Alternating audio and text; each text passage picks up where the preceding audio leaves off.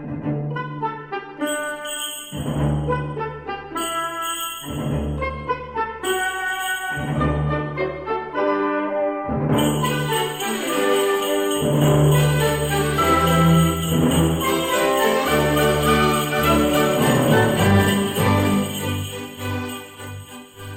very warm welcome to part one of the Beyond the Zero end of year special with Ben and Seth.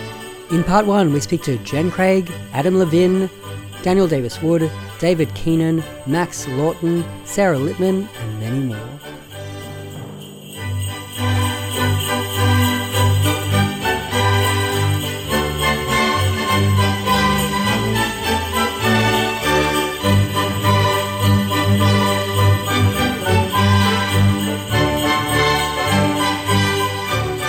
Welcome to the show, Seth. This is the end of year Christmas Hanukkah mashup special. It should be fucking wild. Alternative celebrations of the holidays that I don't even know the names of. It is a pleasure to be here, Ben. How are we this evening? I'm very well, Seth. It is um, a lovely pleasure to be with you. And uh, I know we have some amazing stuff coming up. So I'm excited to get into it. I've gotten a bit of a sneak preview of the stuff we're going to be reviewing and listening to tonight. And I got to say, very chuffed about the participation for this particular uh, episode. The community really came through for us on this one.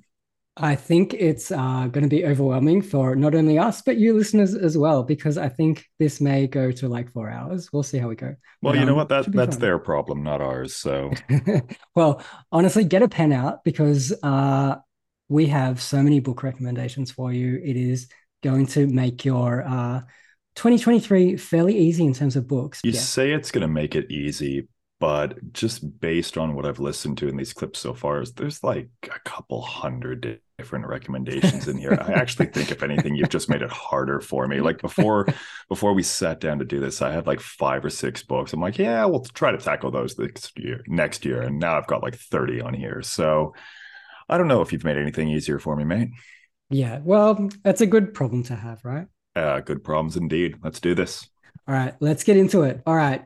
For our first person, we're going to go cross over to Canada to Travis Meyer from Meyer's mega fictional musings. Let's have a listen to Travis. He's a great guy. And if you haven't watched his videos, you should. But he also does like group reads and all sorts of stuff. But get on to him. So let's have a listen to Travis.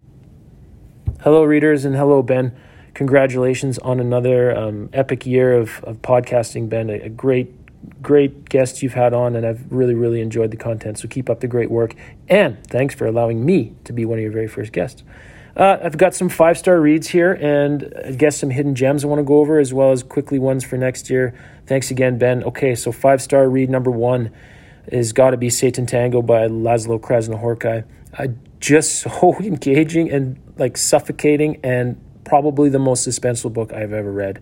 I had no idea w- what hit me. I was intimidated looking at the density of the text um, and just the overall layout, but what a reading experience. And of course, pairing it with the movie afterwards um, made it even better. So, great, great book, five stars. Second one uh, Manifold Destiny of Eddie Vegas. This is by none other than Rick Harsch. It's been called a word drunk trans historical odyssey. And I'm telling you, people, Rick has created something very, very special here. It's plot oriented in, a, in such a good way, but also still so incisive and filled with both beauty and despair.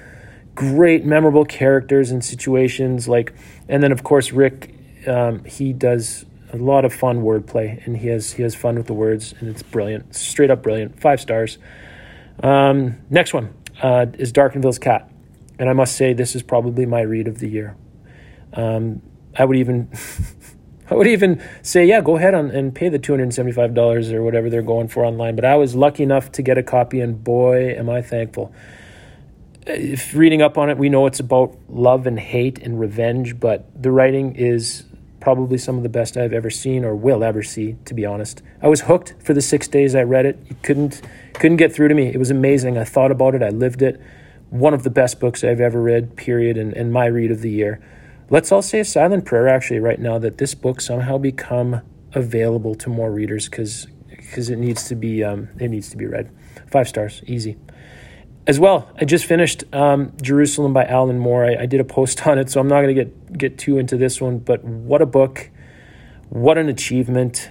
six weeks of my life that I would gladly experience again. I just finished it the other day. So, amazing book. Don't be intimidated by it. Okay, quick honorable mention. Um, I'm likely going to give five stars to my current read. I'm about three quarters of the way through Under the Volcano by Malcolm Lowry. I've got a great group online I'm reading it with and a terrific resource that I'm looking up for all of the references and symbolism and what have you. And it's been a fabulous experience thus far. So that'll likely be five stars as well. Here are some hidden gems, folks. Um, 4.5 stars. I want to start with The Unidentified Man at Left of Photo by Jeff Bursey. What a delightfully fun and unique reading experience. Pure joy. Like, this is why we read. And of course, it's a pocket book, which I'm really drawn to from Corona Samizdat. Um, so that's a great one from Bursey, you guys. I highly recommend. Another one I want to mention is uh, my first Brautigan, Richard Brautigan experience. I read The Abortion and historical romance. It's like a novella. So good, so weird and engaging. And I will definitely read more him someday. Uh, I want to recommend the Luminous novel by Mario Levrero. Um, massive book, but never dull. And I think a little underappreciated, like one of the better books about writing that I've ever read. So super fun, really engaging and poignant and thought provoking and just fun. Luminous novels, great, you guys. I want to mention um, Lost Empress by Sergio de la Pava, who at this point needs to be considered one of the very best around. Um, I'm going to look forward to his next stuff. Um, but Lost Empress was so different from Naked Singularity, but pretty much on par. What a talent. Um, so, Lost Empress People is also a really great read. And then, just quickly, I, I, read my first John Barth, The End of the Road. I can't wait to get back to him. I found End of the Road um, absolutely riveting from Barth. So, next year's commitments, real quick here. Uh, I will be reading Jonathan Franzen's Crossroads with the group. I think uh, Franzen is fabulous. I read Freedom and loved it. I think he's great. I want to read Louis Armand's The Combinations. Have you guys seen that book? Uh, I am going to be doing a reread of The Pale King, like my fourth time through The Pale King with a group online. I'm going to be reading more Thomas Pynchon. I've never read V, so I will be reading that. I want to get back to John Williams. I want to read more of William Vollmann's Seven Dreams series. I want to touch on, at some point, The Anatomy of Melancholy by Robert Burton. I want to continue to place orders and read pocketbooks from Corona. Uh, titles like um, from David Vardaman and Chandler Brossard and um, all of the other wicked people that are you know doing um, some writing with Corona Samizdat. It's awesome. Some people are writing their first novels. I won't mention names. okay, a couple more. I want to read um, Cartarescu. I can't wait to get to Solenoid about the most hyped book around lately, of course. I will be reading more Alexander Theroux at some point, as well as Alan Moore's new short story collection. And then lastly, I want to get back to Adam Levin with uh, Mount Chicago. Okay, thank you so much, Ben. I uh, hope I didn't take up too much of your time. Readers, take care of yourselves. Uh, bye for now. I gotta say, it is a pleasure to hear one of my countrymen talk about the entirety of his reading year. I don't know if he'll be offended by this particular characterization, but I'm going to go for it. Travis you truly are Bookstagram's dad, and I love you for it. Um, what do we think? What do we think of his picks this year? Oh, look, I mean, there's a heap of good stuff in there. Um, Lost Empress out of his books for this year. I think that's that's just one of my favorite books around. La Pava can't go wrong. Um, Jerusalem by Alan Moore. That's behind me in a three volume set. I just love that book. It's brilliant. What about your picks? What have you got? Uh, I want to highlight two off his best of the year. Uh, Tango by Laszlo Krasznahorkai. I just think that is a gateway drug for a lot of people to discover that particular madman. And it's just always a pleasure to see people react to him the first time because I think about my first run through of that book and I had no idea what to do with it. It's pretty incredible. Uh, and it's good to see Richard Brautigan on there as well. He's one of those ones where he doesn't speak to everyone, but to those who do like him, he just resonates on an entirely different level. Um, always a pleasure to hear people reading him. I'm not even going to mention Under the Volcano because if you haven't read Under the Volcano, do yourself a favor because it is probably one of the best books like ever. You know who hasn't read Under the Volcano? Who? Me. mate. I, have brought it. I've brought it home for Christmas. All right, I'm bringing three books home with me to Christmas, and that is one of them. So, yeah, fantastic read. Let's move on. Who have we got next? I believe we have Ben Diamond calling in from London, and if I remember correctly, this clip is the most delightfully Uh, just short and sweet ever. He just got right to the point with this one. All right, let's listen to it. Hello, Ben here from London. The highlight of 2022 for me was Companion Piece by Ali Smith. By Ali Smith, Companion Piece. Have you read it? I haven't. I haven't. I've got a couple of her um, seasonal quartet on my shelf that I keep threatening it to get to, and then other things just keep bumping the way in front of her, in front of the queue. Um, but I saw this one making its rounds on Bookstagram earlier this year, and people spoke quite highly of it. So, yet another one I probably need to add to the ever growing list. Yeah, I'm going to put that on the list too. Haven't read it. Yeah, right. No, fair enough. Excellent. Uh, ben, love your brevity. Straight to the point. Makes life easy for us. All right, let's move on to Courtney Shambry Gray over in the UK as well. Let's have a listen to her best of the year. Hi, this is Courtney from the north of England, Courtney Shambry Gray. And my favourite books that I read this year include Hating Olivia by Mark SaFranko. Now, I came to find this book through Twitter um, the author is on there, and it's hard to find his book, which is a real shame because it's it's absolutely brilliant. Just the style of writing, I think, is really up my alley, and it doesn't get talked about enough. It's a real um, kicker of a book. It's about these two in a relationship, but he's a writer, and things are not as they seem but I think you must go and read it. If you can source a copy, I found some on eBay. I think you would really benefit from reading this book. My other choice is The Dry Heart by Natalia Ginzburg. I picked this up randomly at the bookshop and it's a very short book, but it is absolutely just exquisite. It's vivid.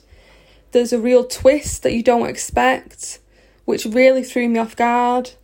Um, it's packed with emotion, the just the powerful language, but that also has a simplicity to it.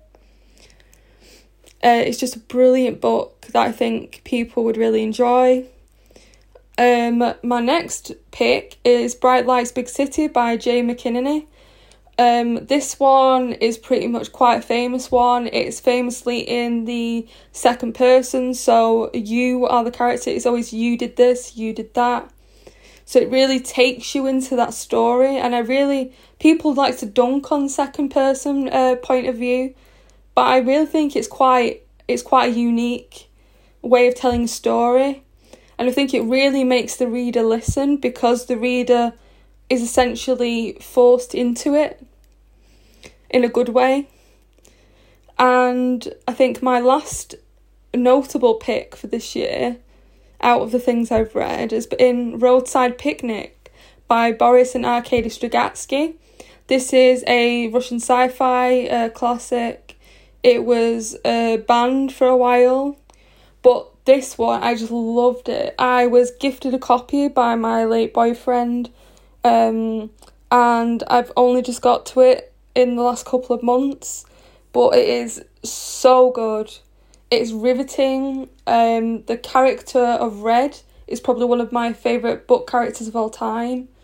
Just the story is just, I mean, sci fi find thrilling anyway, but everything within it, it's just so immersive. It's almost like a VR game in a sense, like virtual reality not that that's the theme, it's the way it pulls you in. Feels like you're being pulled into virtual reality. Um, it's just so enthralling and I really enjoyed it and I can see why people enjoy it so much.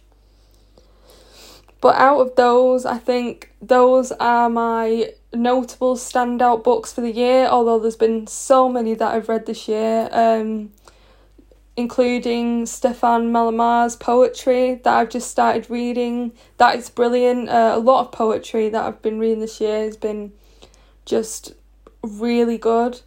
Um, but as for the ones that I've mentioned, those are the ones that have stuck with me long after I've read them. So those are my top books of the year. Roadside Picnic, isn't that the novel that Stalker by Tarkovsky was based on? I believe you're right. I actually did some research into that this afternoon because I'd never heard of it. Um, yeah, I'm pretty sure that's the one. Uh, And that's an incredible film.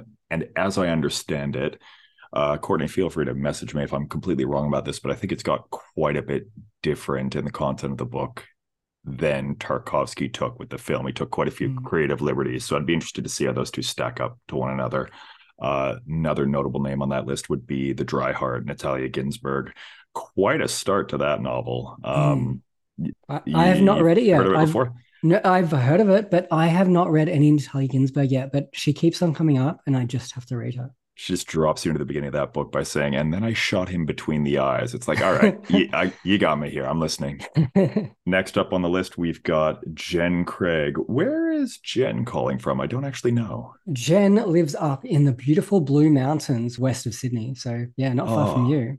Gorgeous. I was there uh, four or five months ago. It was absolutely lovely, lovely when I was there. Always a pleasure to hear someone from that neck of the woods. Uh, let's take a listen. Hey, Jen. Thanks for joining me on the Christmas end of year special. Thank you. Thank you, Ben. How's life up in the mountains this time of year? It is not too bad, actually. It's been a very slow spring. I mean, it takes it's taken a long time to arrive, but it's here and it's beautiful. Hmm. Very nice. First, some extremely exciting news for listeners, especially those Australian listeners, because you have a new publisher in Australia Mhm. and Wall is coming out next year. That is right. Yes. Wall's coming out next year. April, May, April slash May, along with uh, reissuing of my two earlier books too. So that's pretty exciting. Brilliant. And so Wall is coming out in the States with who is it? Zero Um, gram, Zerogram press. Yeah. Brilliant. Okay. Very exciting news. Yeah, yes. I am I'm really looking forward to it. Yeah, I'm really looking forward to seeing what happens, what what people make of it. Um, yeah. You were giving me the blurb just before, and it sounds Mhm. fascinating. Do you want to give everyone else the the quick blurb of all? So, situation, a narrator um, who is a visual artist and has been based in London for a while, needs to come back to Australia, back to Sydney, because her father's just died and her the family house, which is full of crap, has to be cleared. There's no one else to do it. And uh, it's something she just doesn't want to do. And yet it may or may not be the basis of a major artwork. So that's that's kind of the premise, I suppose. Brilliant. That sounds really good. How long is it? Is it the same length as your other books, give or take? It's longer than Panthers. Um, it's it's more like a, it's a similar structure to the way I notice I, I do that. Well, I don't know. Do I do that? It's similar to my first book where there's two parts. There's a sh- shorter part and then there's a longer part. Mhm. Um, I kind of like that structure. I can't the way it moves, the way it shifts, the way a book can be split in the middle. So it does it does that. Okay, excellent. I'm very much looking forward to that. And I know this book was written a little while ago now, and it's had a bit of a long teething process to get out in the world. But you told me that there's something else. There is something on the else. Yeah. There's something that may or may not be more than one book. It's a kind of project that I'm it, I'm deepening into. Yeah. And in, in my way of working, um, there's this kind of a slow approach to it. I start, I have it a sense, and then I the next I, I keep coming down to it and it goes the layers go deeper and deeper and deeper. And I need to keep the whole thing working as a whole. So that's always my challenge actually how Very to keep exciting. the complexity and the uh, the whole shape going. Okay, excellent. All right. Well, readers have a lot to look forward to. Thank you. yeah. All right. I should ask you about your highlights of 2022 in reading. Wow. Yes, I've had a lot of highlights. Um, starting further back, I suppose uh, it's been a real delight to get to know a whole lot of um, one thing, one way or in another, a few North American writers and their works that I kind of resonate with. Something about, I think there's a kind of a through line here obsession, sometimes creativity gone awry, something, something there. So there's there's there's a couple of works that I, I, really enjoyed there. And there's Mauro Javier this is aphasia. That I, I need to reread that one because the that kind of layering of the voice, but a kind of the shift into there's a really subtle emotional darkening as the book goes on. And that's mm. that that's really amazing. Another dark, dark book, Gabriel Blackwell's Doomtown, mm. which is is if you like, I mean, there's this obsessive narrator, and um, which I always love that kind of that kind of thing.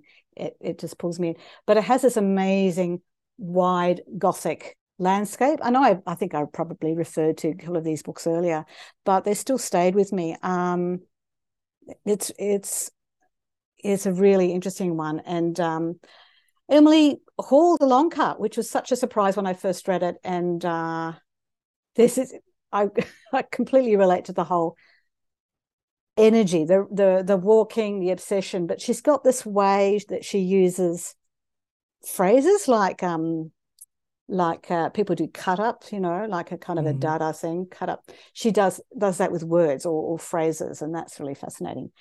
And uh, more recently, I, I, I got to read this is I think it's not coming out till it's not coming out till early next year. Um, Jeffrey D. Morrison's um, Falling out, and that this this kind of constraint that was kind of really exciting. He's quite a young writer. Um, someone's in a park on a single afternoon and then you know he's he's there to do something and, and we'll say no more that was that that's really great so i think this this whole thing enjoying finding writers um, that have a similar i don't know penchant for this kind of obsessive voice mm-hmm. and constraint um what else ah ah ah ah right right now I'm I'm reading um, Shaun Prescott's Bon and Lesley, and that's just so fabulous. Uh, there's um, I'm only halfway through, so it's a highlight though. It's come towards the end of my year. Um, yeah, this I'm trying to I'm still trying to get a sense of what the feeling is to do with the way um, there's this kind of really careful uh, internal world. And there's something about the seriousness of the way he writes about things like drinking, just excessive drinking. Reminds me at the same same time of another book I read this year, G- Gerald Murnane's Border Dis- Border Districts. But I also got to read Flann O'Brien's um, what's it called, A Swim Two Birds, and mm. there's this thing about the way you can meticulously write about uh, things that people don't usually write about. You know, being in that kind of context is I love that. But um, yeah, but there's also the landscape thing in, in that book. I just love that. So that's that's a real highlight. Um, halfway through that, a few Norwegian writers have been highlights too for me. Um, just got and have started. I don't do that. I'm a bad reader. I read a couple of things at once. But mm-hmm. um, Vigdis Hjorth's Is Mother Dead? I love that. And in fact, when I started reading, I thought, oh my God, this because this really connects with my own obsessions in wall artists um, and troubles with family, making work about troubles. so yeah. Um, they've been all been highlights. Um, yeah, and a, just a couple of other things that were old. I mean, old for other people, new for me, like um, Ingeborg Bachmann's Malina. Mm. I need to reread that, but that's, yeah. Brilliant. I need to read it for the first time. There's this amazing performance, like it's written kind of like a a, uh, a play, or uh, yeah, I have to come back to it because how to make sense of this. It's but it was very striking at the time. So that was highlight early in the year. Oh, I gotta think of another European. Um, Laszlo Krasznahorkai's um, War and War. Mm. That's a, that was a slow build,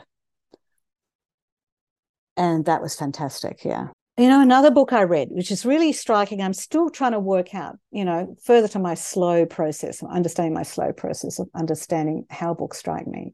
Um, Scott McCulloch's um, Falling Hour. So I'm, I'm writing a piece on that, and it is really fascinating because I'm trying to almost understand it on a kind of aesthetic level because I notice things people have been writing about it in terms of reference, you know, in terms of its content or apparent content, but I'm I'm in the process of making sense of that as a a piece, like a visual piece. It's very visual, or it's um, performative in a kind of experience.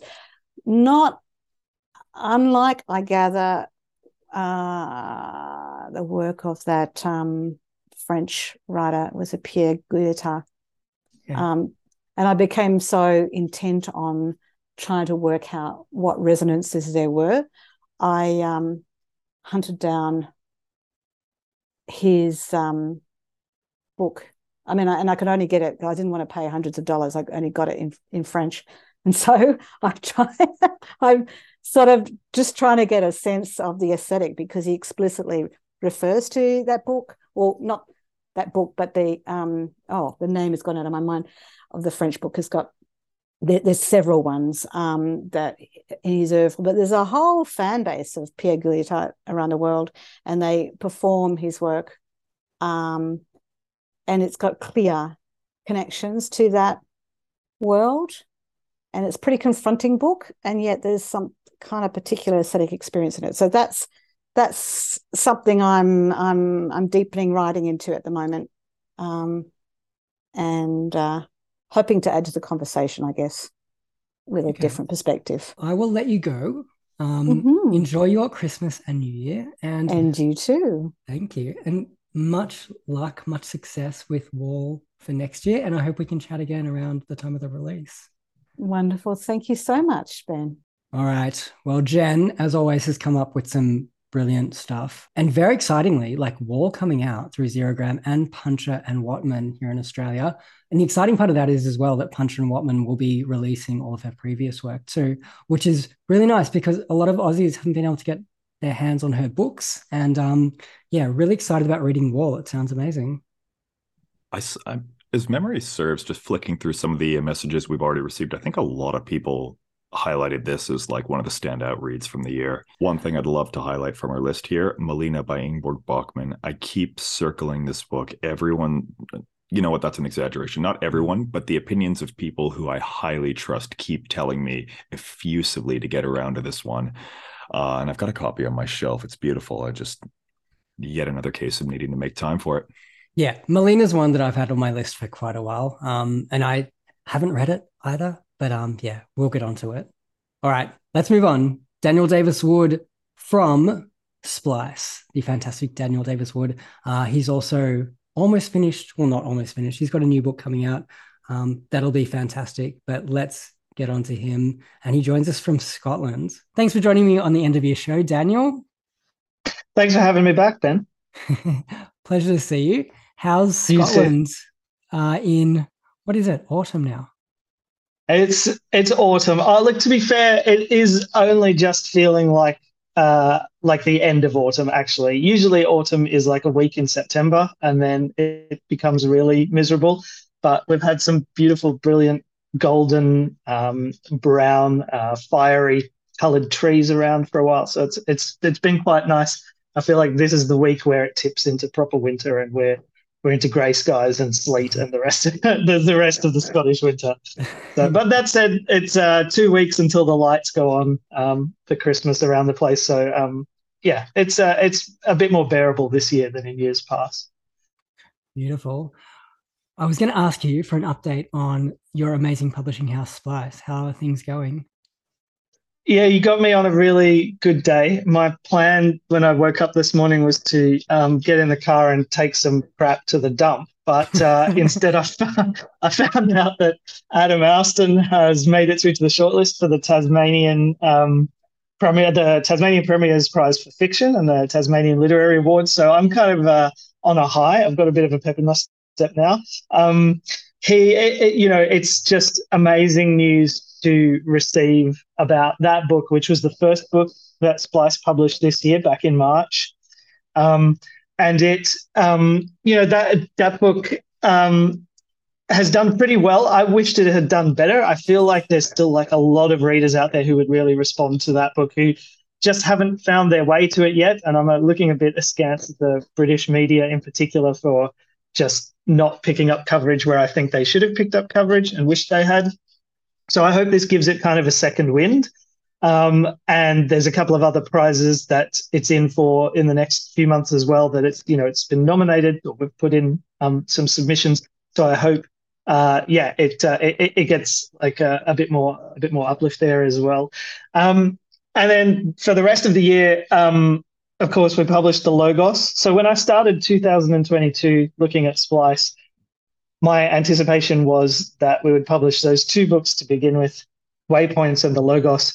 And um, Waypoints would take off like crazy, and the Logos would be a much harder sell. But actually, the Logos has been, in some ways, the easiest sell. There is a real audience out there for gigantic, um, demanding, labyrinthine books the Logos sold out its first print run with Splice a couple of months ago, and it's into its second, and that's nearly halfway gone.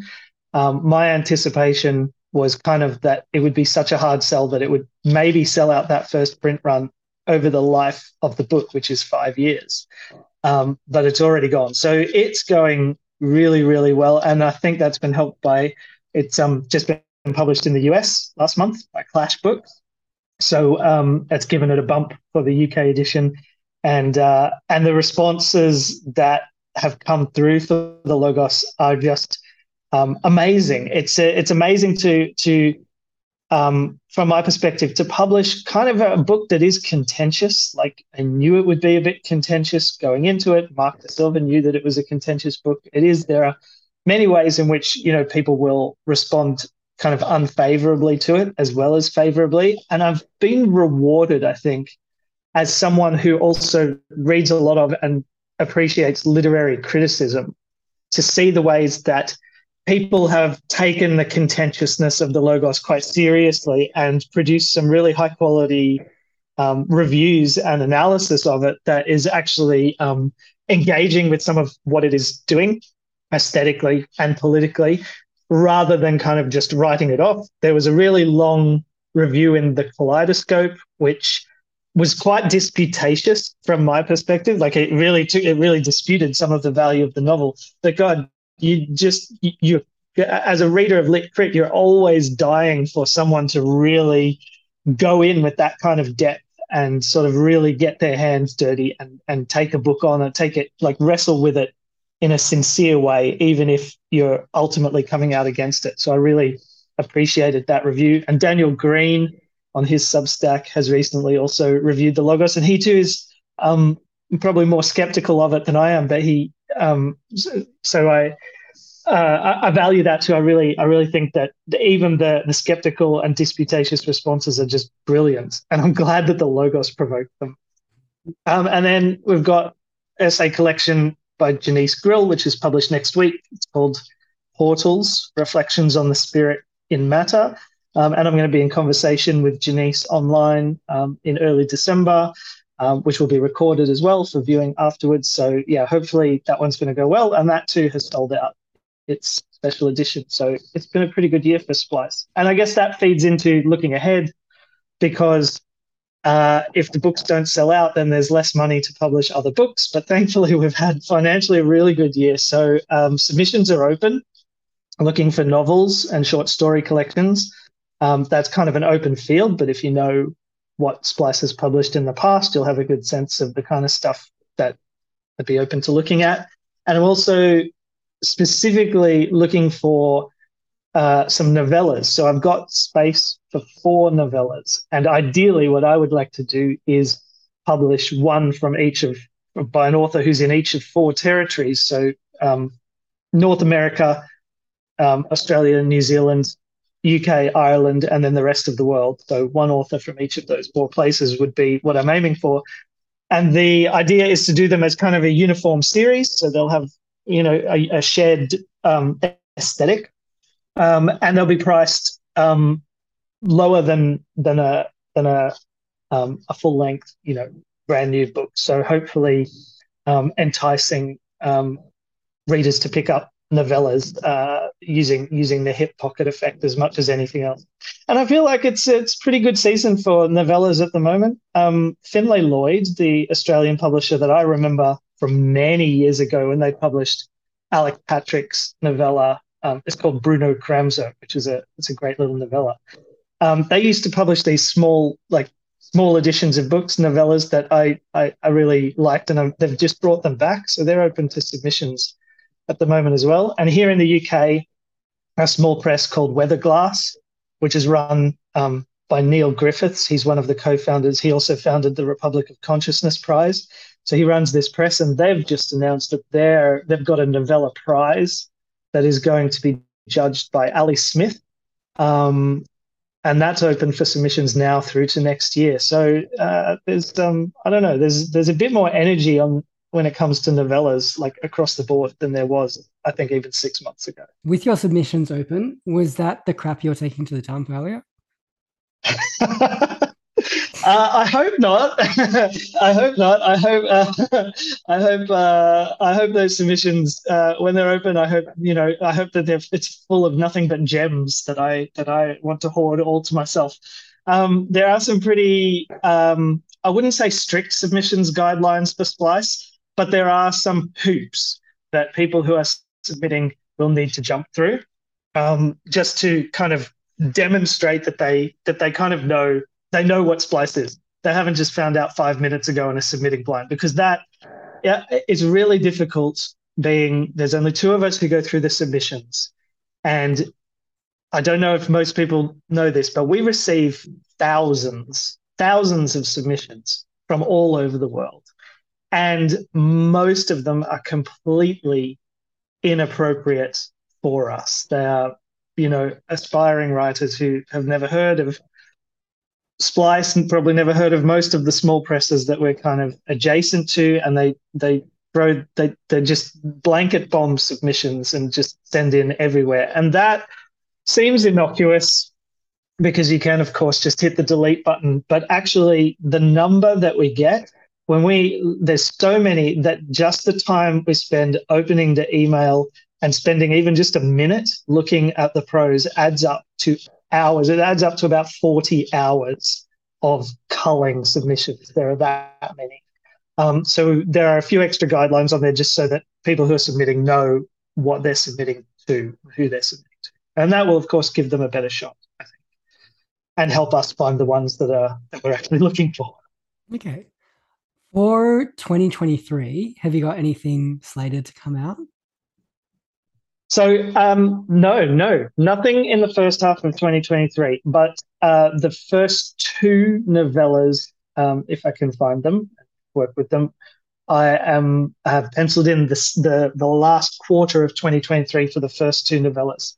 There are a couple of novels that I can't say more about at the moment because it's not finalized that are underway and in progress but they won't be coming out in 2023, more likely early in 2024.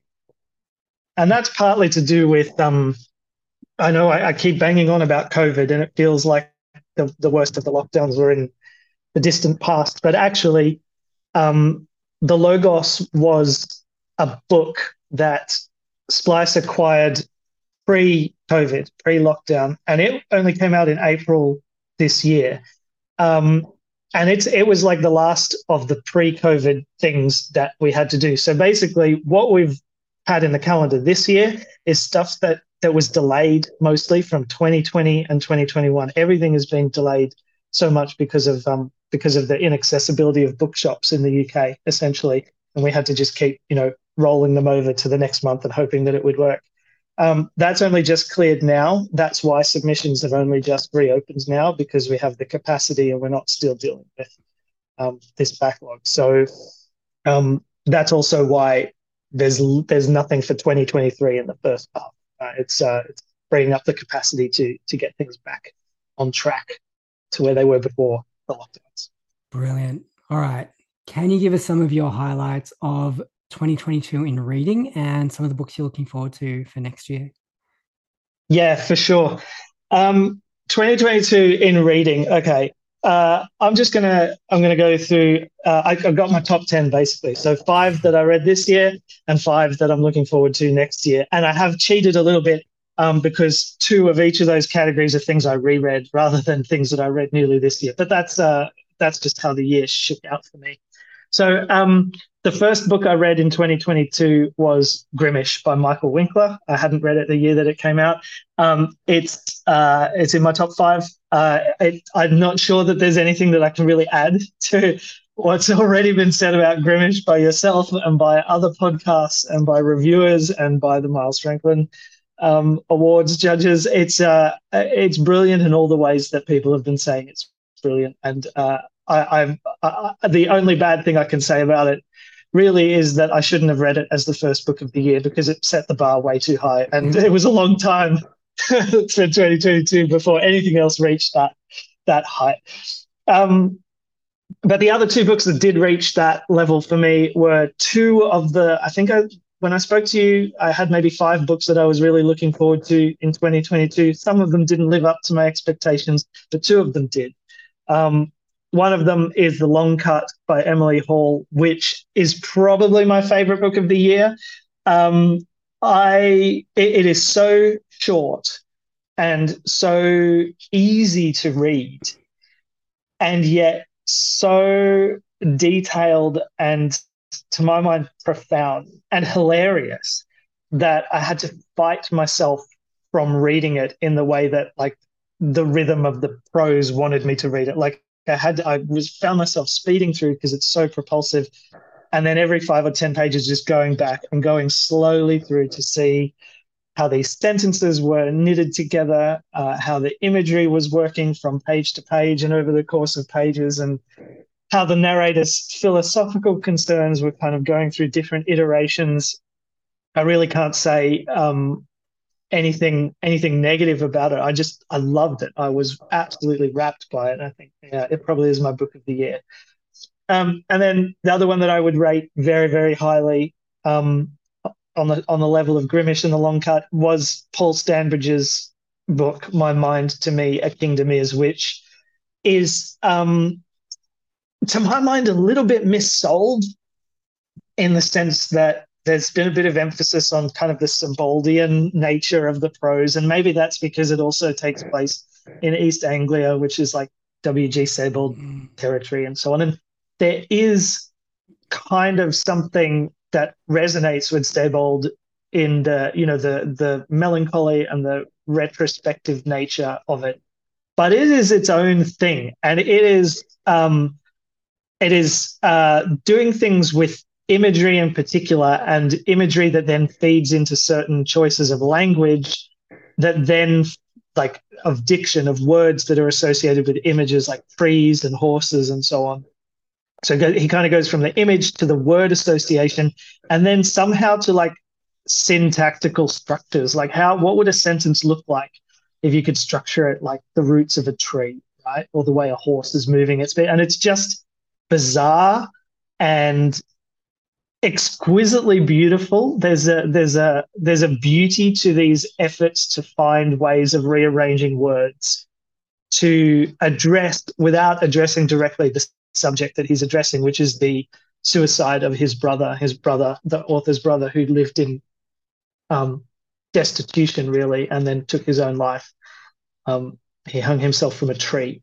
Um, and the effect that that had on his family and on and on their memories of him. So I, I don't know. It's it's complex in ways that I haven't actually got language for myself, and it's um, for that reason alone, I'd say it was extremely rewarding. It, it felt it felt magical um, in a way that prose rarely does for me. And then the other two books that I really enjoyed reading in 2022 were Stanbridge's first book, which was a reread for me, Forbidden Line, which is in some ways the total opposite of my mind to me kingdom is it's it's joyful exuberant it's bizarre and hilarious and you know wacky in all sorts of ways. It's a maximalist novel whereas the new book is much shorter. But i actually think those two books really need to be read together. I mean the the protagonist of forbidden line is like the positive um, joyful mirror image of the brother in the new book, right down to the way they they they live, they dress, the way they speak and think. It's essentially the same character, but one in a very dark light and one in a very bright light. Um, and Forbidden Line, yeah, it's just it was so rewarding in so many ways, and I'd I'd forgotten just how good it was. It was one of those rereads that that you know the book improves on rereading. Um, and then the other book that I read, which I picked up on a whim and hadn't read it for about 10 years, was Warlock by Oakley Hall, um, which some of your listeners might know as a, as a book that was a, in some way celebrated by Thomas Pynchon. It comes with a blurb by Pynchon um, in the New York Review of Books Classics edition. Um, it's not that Pynchon-esque. It's a, it's a, it's a Western novel. Um, it's about a, a, a, town in America's Old West called Warlock, and it's about you know the interactions of the miners and the saloon owners and the deputies and the you know the the the marshals and rangers and so on. And it's but it's so um, it's such a sprawling panoramic vision of this town, and the characters are are so kind of um, interestingly developed. I wouldn't say they have depth, but the language characterizes them in ways that are often at odds with their actions, which is really interesting. And the dialogue is the dialogue is probably the closest thing to Pynchon-esque. Um, it's really kind of razor sharp and witty, and, and um, there's a lot going on under the surface and a lot going on linguistically, like playfully. Um, so I really wasn't expecting to go back to Warlock, but did, and I was so glad that I did. It's really a great novel. Um, and then looking ahead to 2023, um, yeah, again, I'm cheating because there, are two out of five that I've already read in one way or another, but here they are. Um, so I'm looking forward to Brian Dillon's new collection called Affinities. So I really enjoyed his last two books, Essayism and um, Suppose a Sentence, which is a really, really nice book of essays on sentences um, from literature and their structures. Uh, Affinities is about art, and he's written about art in a lot of his other books. So um, I'm interested to see who he's who he's looking at in that one and what he's going to say. Um, and then J.M. Coetzee has a new novel coming out this year, I think. But he's done that kind of strange thing that he he has done with previous novels where he's published it. So previous novels he's published in like Australia before he's published them in the UK and the US. So they kind of have this, you know, small impact that then ripples out. This one he has published in Polish. So the translation, the Polish translation is out first. Mm-hmm. Uh, and we have to wait for it to come out in English. Um, I think it's the Polish translation. It might be something else, but the novel is called The Pole, like it's about a Polish um, character. So I don't know what's going on there, but I'll read anything Coetzee writes, and I, and I, think it's an interesting experiment that he's running with, um, publishing the translation first. Other than that, I know nothing about it. Mm-hmm. Um, and then the third book I'm looking forward to is Jen Craig's follow up to Panthers and the Museum of Fire. It's called Wall. Um, I have read a version of it in manuscript form. That was a while ago. Um, I don't know how much it's changed since then. Um, but I can tell you that what I read was easily the equal of Panthers, um, if not if not better than Panthers. I don't think anyone who's read Panthers or her previous book since the accident are, are going to be in any way disappointed with Wall. It feels like um, the culmination of of something that those two books have set in motion. It's really really rewarding for people who've been following her for a while now. And then the last two books in 2023, the ones that I've read are um, so they're coming out in new editions. So one of them is uh, Jon Fosse's Melancholy one and two. Uh, most people will probably know Fosse from uh, the Septology, which has been coming out over the last few years. But um, here in the UK, Fitzcarraldo are publishing two books that have been previously translated into English. They were published separately, Melancholy one and Melancholy two. What's a little bit interesting is that they're publishing them as one volume, and they name Damion Searls is the primary translator. Um, but Melancholy 2, when it was published by Dalkey Archive in, I want to say like 2008, was not translated by Damion Searls. So I'm not sure if they have commissioned a new translation from Damion Searls to kind of make a uniform edition with the Septology, Aliss at the Fire, which has recently come out again, and then Melancholy 1 and 2. It's about, um, it's two novels and they kind of the second one is not a direct sequel, but it kind of complements the first one. They're about a um, 19th century Norwegian artist and his psychotic breakdown, um, an actual historical figure and his psychotic breakdown. And it's really um, very haunting, uh, extremely well written in that Fosse style that people will recognize. Um, and so, well worth bringing out again. I'm glad that they're back in print. It's, it's been a while. And then the last book is um, I'm putting it here. I know it well, um, but I'm putting it here because when I spoke to you, uh, I flagged as one of my gateway books, Alasdair Gray's Lanark. And I know some people, you know, uh, as a result, and as other people talking about it, some people have been going back to Alasdair Gray. Mm-hmm. But Dalkey Archive are bringing out a new edition of Gray's Poor Things, the novel Poor Things. And if you're looking at Gray's career, like he's basically he, has got a lot of short stories that are really worth reading after you've looked at some novels. But he's basically known for three novels. They are Lanark, 1982 Janine, and then Poor Things. And Poor Things came. So the first two were published almost back to back or very close together. And then he kind of went through a decade, maybe a little more, of just kind of not not being that great. And Poor Things was like his comeback novel. Um, and it's it's really extraordinary. It's um it's a really good jumping on point for Alasdair Gray as well. And I think it's probably coming out through Dalkey, like bringing being brought back into print because there's a film adaptation that is underway. Um, I don't know how well it's going to work as a film. It's so surreal and kind of chaotic and you know crazy that it seems unfilmable. But I'd be willing to see what it looks like. Um, but yeah, for anyone who has been curious about Gray or any kind of length of time, but not sure where to get on. Dalkey are putting out Poor Things, and I think that's a great place to start. Brilliant. Okay, I'll put that on my list. One thing I'll ask you before you go is do you have any updates on your own writing? um, selfishly, the one of the reasons that I pushed uh, new work from Splice back to the second half of 2023 is to clear probably a quarter of the a quarter of 2023 in the first half to hopefully finish a draft of my own work. So yeah, I've got as of yesterday about 45,000 words on what at this rate will end up around 150,000 Wow. So okay. hopefully uh, I'm hoping by by Easter for sure I'm hoping to have a, a full draft and then hopefully something to send in around the Brilliant. Okay. Cannot yeah. wait. That's amazing. Fingers crossed. Fingers crossed. Thanks. Brilliant. Thanks. Cool. Well, I should uh, bid you a Merry Christmas and a very Happy New Year with your family. Thanks, and you too, and uh, all the best to you and Seth with uh, with this end of year wrap up. Hi, Seth. Thanks, Daniel. Daniel's got to be one of the nicest guys out, out there. Am I right? Oh, he's like I've I've been lucky enough to meet him in person and we chat fairly regularly and he is just wonderful. Um he's also got fantastic taste in books. He also puts a lot of faith in projects that don't have that immediate commercial viability, at least at kind of face value. I remember when I was talking to him about choosing to publish the logos, which is a, a difficult, challenging book for any number of reasons.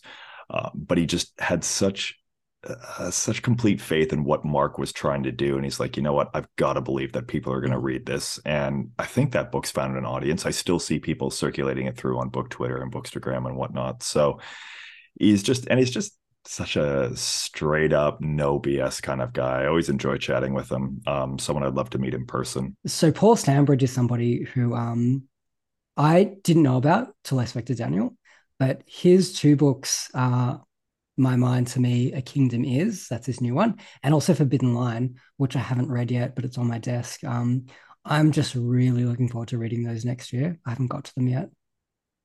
I want to point out uh, Warlock by Oakley Hall. I've read the first chapter of this probably two or three times, which sounds like a bad thing, but it's not. It's it's entirely my fault and not the book's fault. I keep trying to get into this thing and keep getting distracted for a number of various reasons.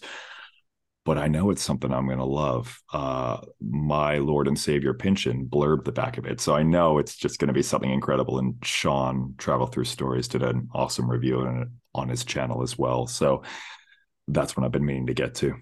That's one that's been on my shelf for about four years, and I still have not cracked the first chapter. Like I've still I've read the first couple of pages, but that's it. But I find the fact that Pynchon and his buddies used to go around speaking in that kind of language, um, in that vernacular, I think that's such a cool story. So I will have There's to. obviously obviously something there, right?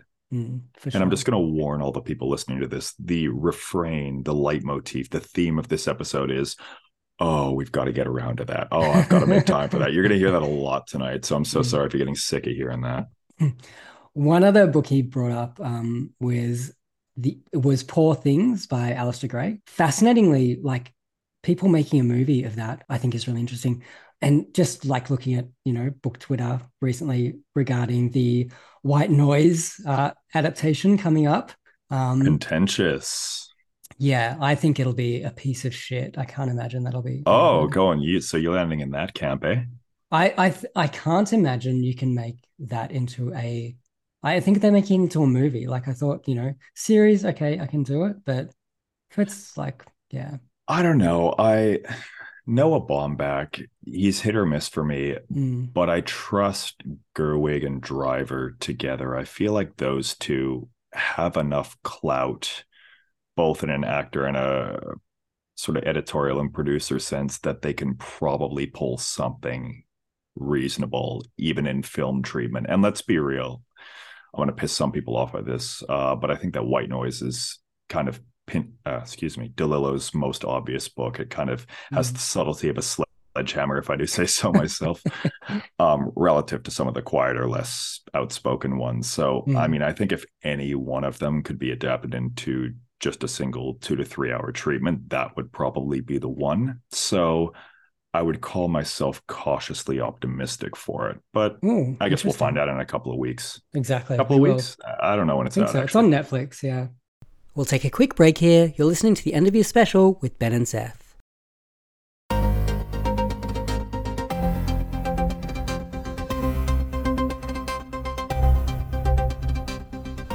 This episode is sponsored by Balenciaga. Order now to get your bonded chetty in time for Christmas.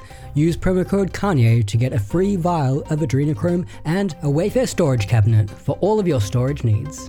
Balenciaga, it's fashion.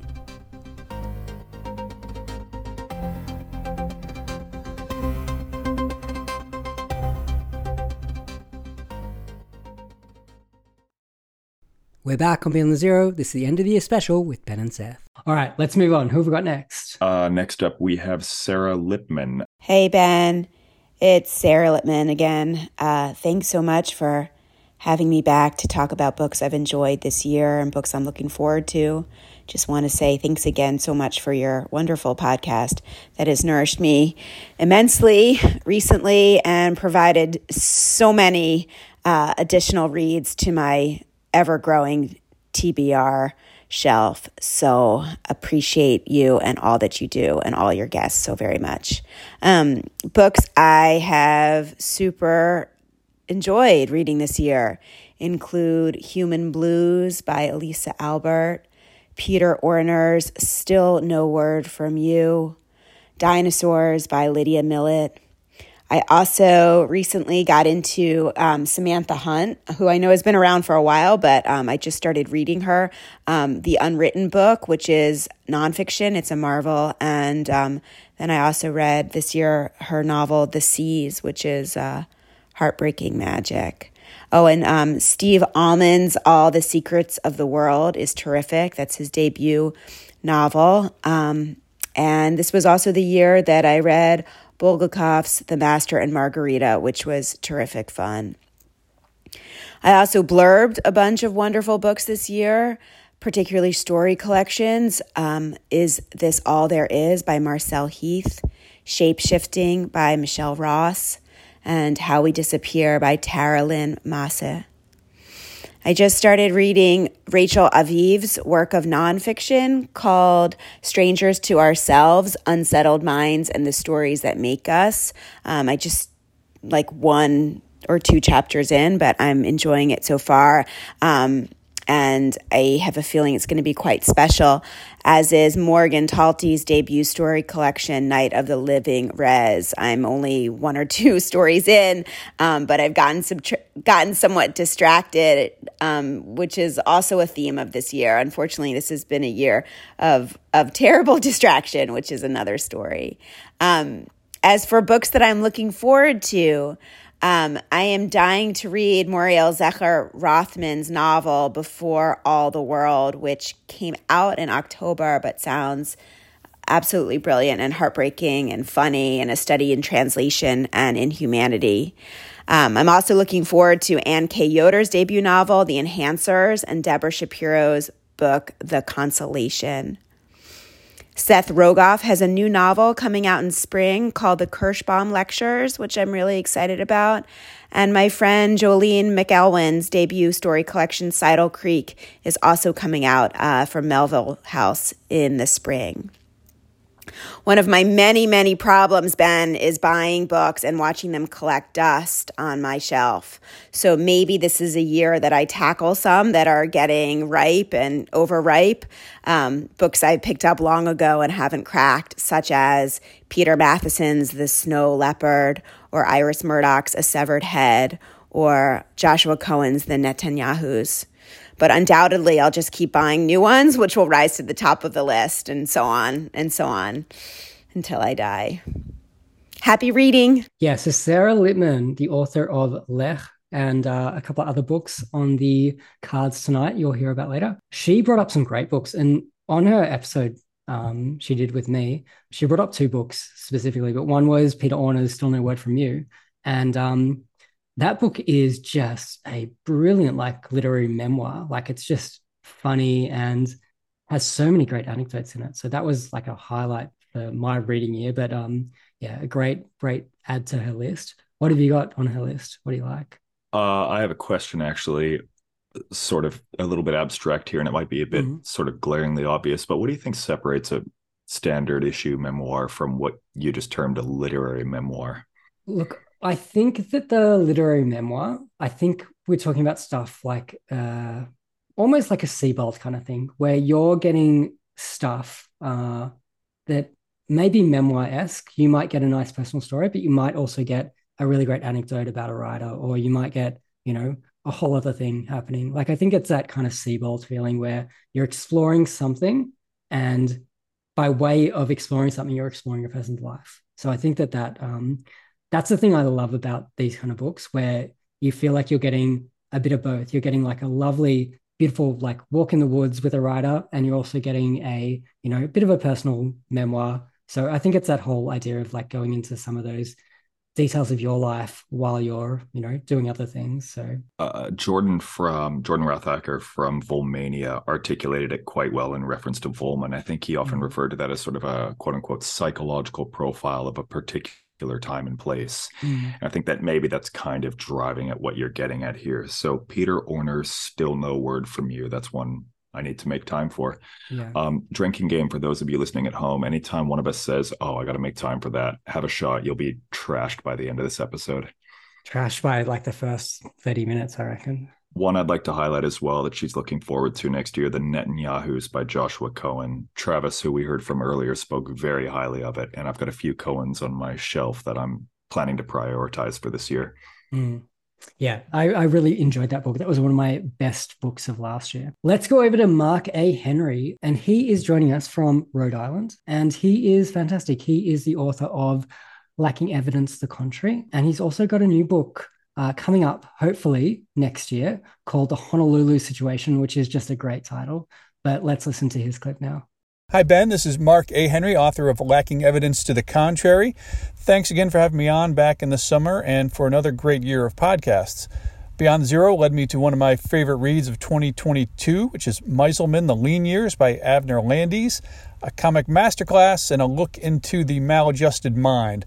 And to be clear, I'm talking about Meiselman and not Landes there.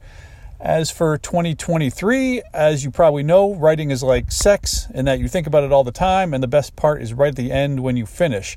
So, with that in mind, I'm looking forward to finishing up my new novel, The Honolulu Situation, and you will be among the first to know when it's released sometime next year. Thanks again for everything, brother. Happy holidays to you and all your listeners. One thing I forgot to mention the treasure in Rhode Island remains unclaimed. Yeah. So I got to say this I don't know what that book is about at this point, but how do you resist a title, The Honolulu Situation? I just want to know what went down there, you know? It, Mark, you know how to draw someone in here, seriously. Yeah. Yeah, absolutely. Um, yes, it's it's a great title, and I can't wait to read it. His last book was just a lot of fun, so I'm sure this will not disappoint. And Meiselman, The Lean Years by Avner Landes, who is hopefully going to join us later. He might phone in from his home in Israel. So yeah, it's such a funny book. It's really, really good. Fantastic. Uh, I'm not going to say the phrase anyway. you know what I'm going to say about that. One more, one more thing with oh. Mark oh. A. Henry. Now he did add at the end of at the end of his little clip, he mm. added that uh, the treasure has still not been found. Are you aware of this treasure? Do tell. I did hear him say that, but I haven't. Uh, I'm not familiar with the treasure. You'll so, have to fill me in here. On his episode, he related the story, which is a great story, where he was, you know, his kids were a lot young, younger went to a yard sale, bought a puzzle, and they went and did their puzzle um, in their like little holiday house, I guess, on Jamestown, Rhode Island, which apparently is beautiful. On the back of this puzzle, they realized was some clues and a map, and the map was a treasure map. So when they put the puzzle together and managed to flip the puzzle over, they were able to follow this treasure map. And um, essentially, like they put the whole thing on YouTube. Like there's a great video of this whole thing on YouTube.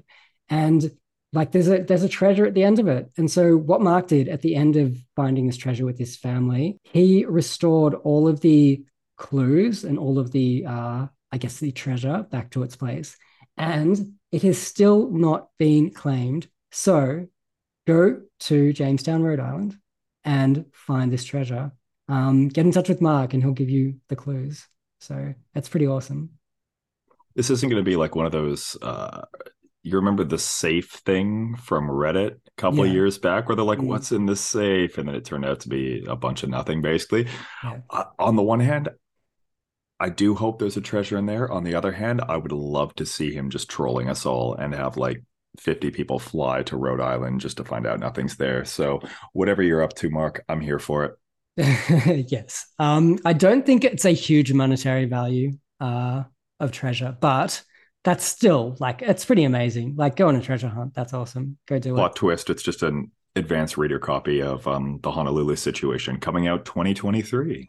Well, I think I did tell him that in the treasure chest he should leave a copy of his uh, his previous book, um, lacking evidence to the contrary. So yes, Go find it. All right. Uh, next up, we have Max Lawton, who seems to be living in a number of different places. Where's he at these days? I've talked to him in New York, but I also think he spends some time in Germany. Do I have that right?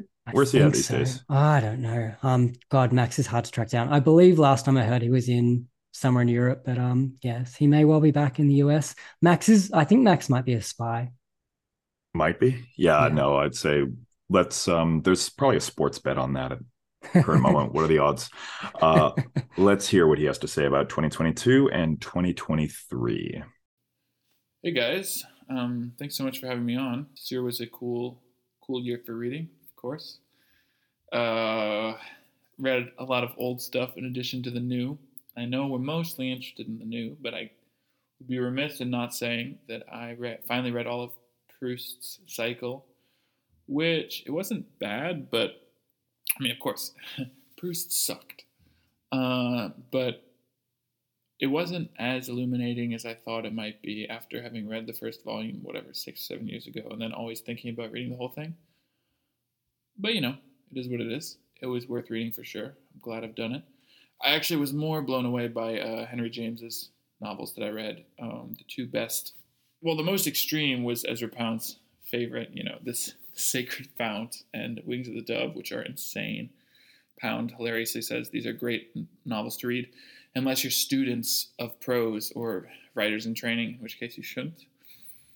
Um, or you know Joyce's favorite portrait, the portrait of a lady, I believe, although it could be a portrait of the lady. No, it's the the of a. I always mix up the articles there. Uh, yeah, so that was fantastic. But I know we're mostly interested in the new, and in that sense, I really loved Solenoid, as you know. Um, if you've seen my blurb, you can read that out loud if you want your listeners to know what uh, idiot I am. Really did not get why um, people didn't like Cormac McCarthy's The Passenger. It seemed to me like it was an elder statesman sort of going further out into the wilderness than they usually do, trying something new. as I wrote to another mag that asked me, it's sort of like piss taken straight into the mouth of death, but the piss contains all this weird James Ellroy stuff, Pynchon stuff, JFK assassination conspiracy theories, physics, astrophysics, uh, quantum mechanics, etc., etc. Awesome book. I actually haven't read the companion volume yet, so hopefully that'll just be tacked on as like a expansion pack to the book that is also very good. Mm.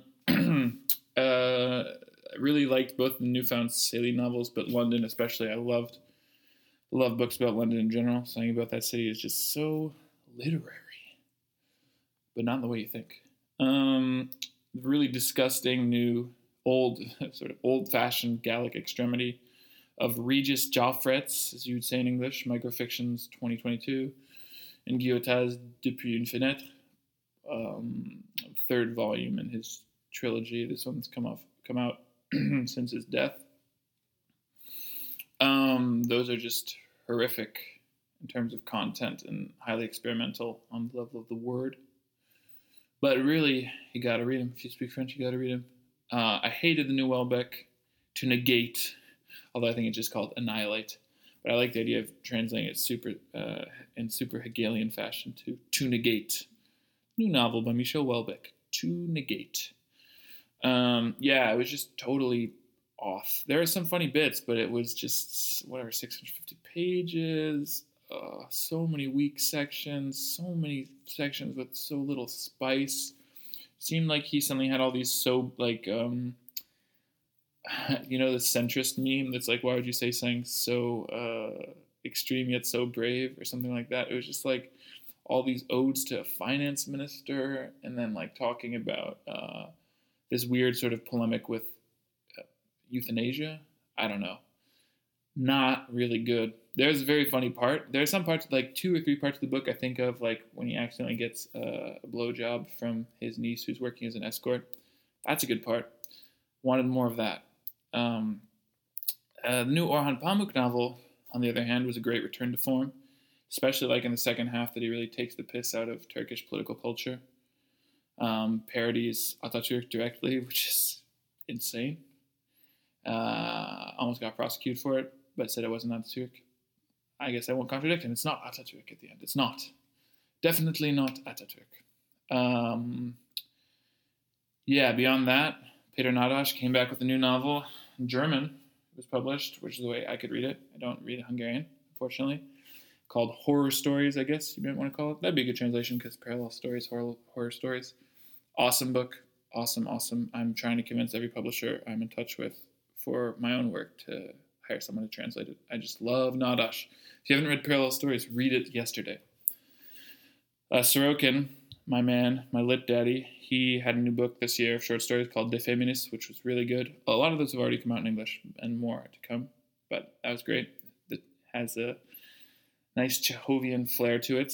Um, Blake Butler, another one of my homies, his new book Annex or Annex uh, was awesome. It was like getting fucked in the brain, as happens in Their Four Hearts.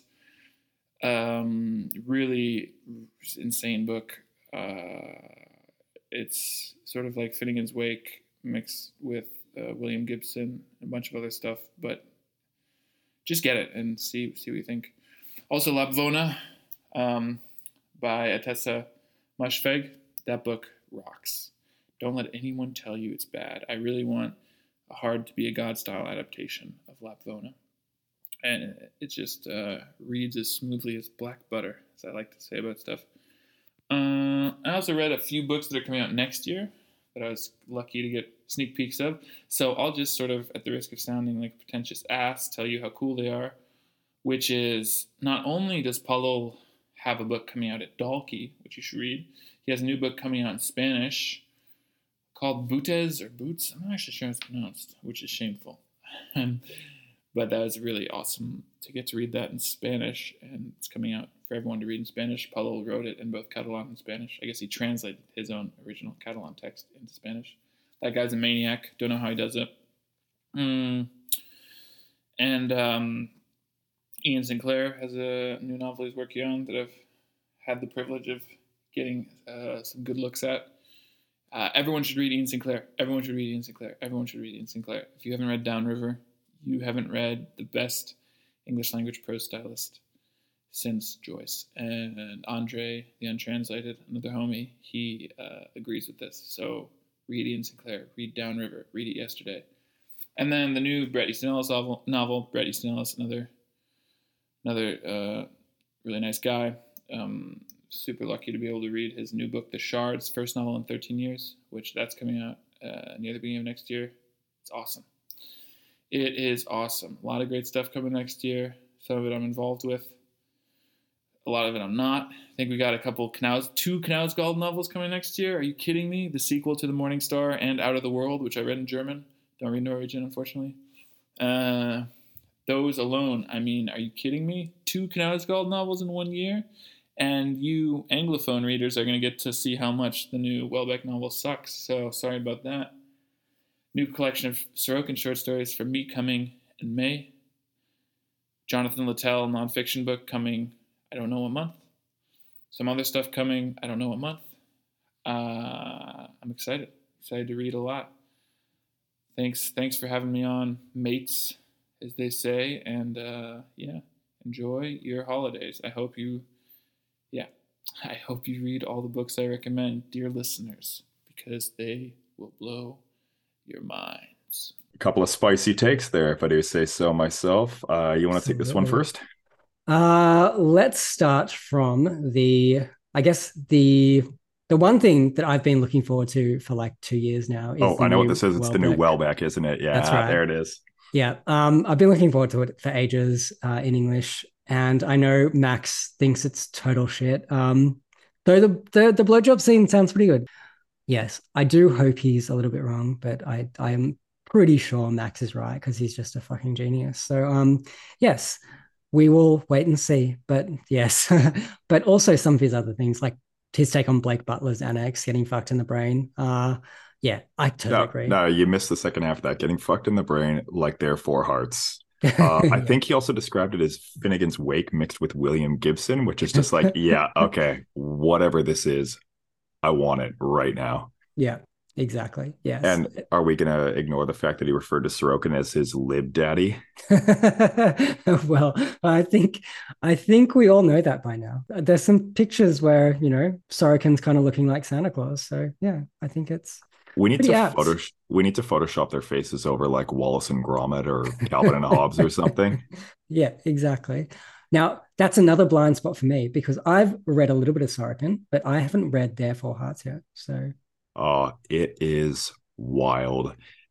It it goes to a lot of transgressive places that you may have read in other fiction, but I think what he does with the ending is just something different than anything else I've read.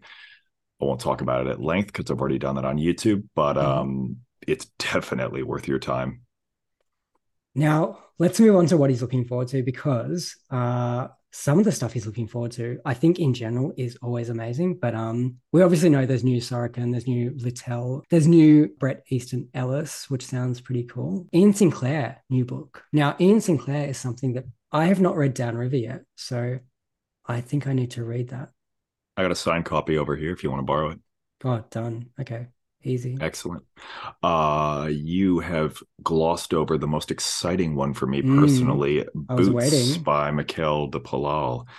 So, to those of you who are not familiar with this particular monstrosity, go read Andre's review from the Untranslated. This just made it into Spanish. As I understand it, Palol actually translated it into Spanish himself.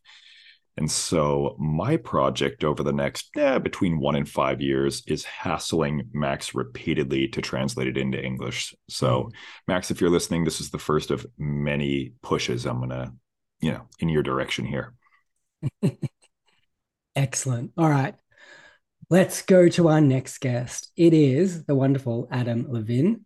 Let's go over to him. I believe he's calling in from Florida. Hey there, Ben and Beyond the Zero listeners. Um, this is Adam Levin, uh, and I've read a bunch of great books this year. But last time uh, when I spoke to Ben, I gave such an excessive list. Uh, I think I'll keep this one lean and mean, two and two. So uh, I read Emperor's Tomb by Joseph Roth.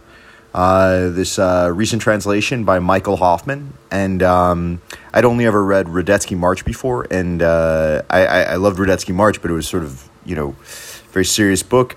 And uh, Emperor's Tomb, I would say, is is no less serious, but it's really funny. Also, uh, I was I was surprised. Uh, really enjoyed that one. Um, and then the forthcoming Bill Cotter book, which I think is actually out uh, in maybe a couple of weeks. I, I got to read that in Galleys. It's called um, The Splendid Ticket. Uh, and I'm a huge fan of Bill Cotter's. Uh, I love Fever Chart. Um, and yeah, that one is just this really concise, um, moving, and also very funny book uh, about a family that uh, wins this just an epically huge lottery. Um, and uh, I don't know, there's a lot of book love in it. Uh, it's it's it's it's a lot of fun. Um, what I'm looking forward to uh, is actually another book that is coming out in a couple weeks. I'm dying to read is uh, the new Sam Lipsyte novel, uh, "No One Left to Come Looking for You." Um, and then a little later, uh, I'm not sure exactly when, but um, I think in I think March or May, uh, one of those M months, uh, Lee Klein. Uh, who wrote uh, Neutral Evil, which is this short novel that I that I just flipped out for. I read it uh, a couple years ago. Uh, there's a follow up to that um, called Chaotic Good that's going to be published by uh, Sagging Meniscus, and I'm I'm real psyched for that one. Uh, I'm also supposed to say something about my work.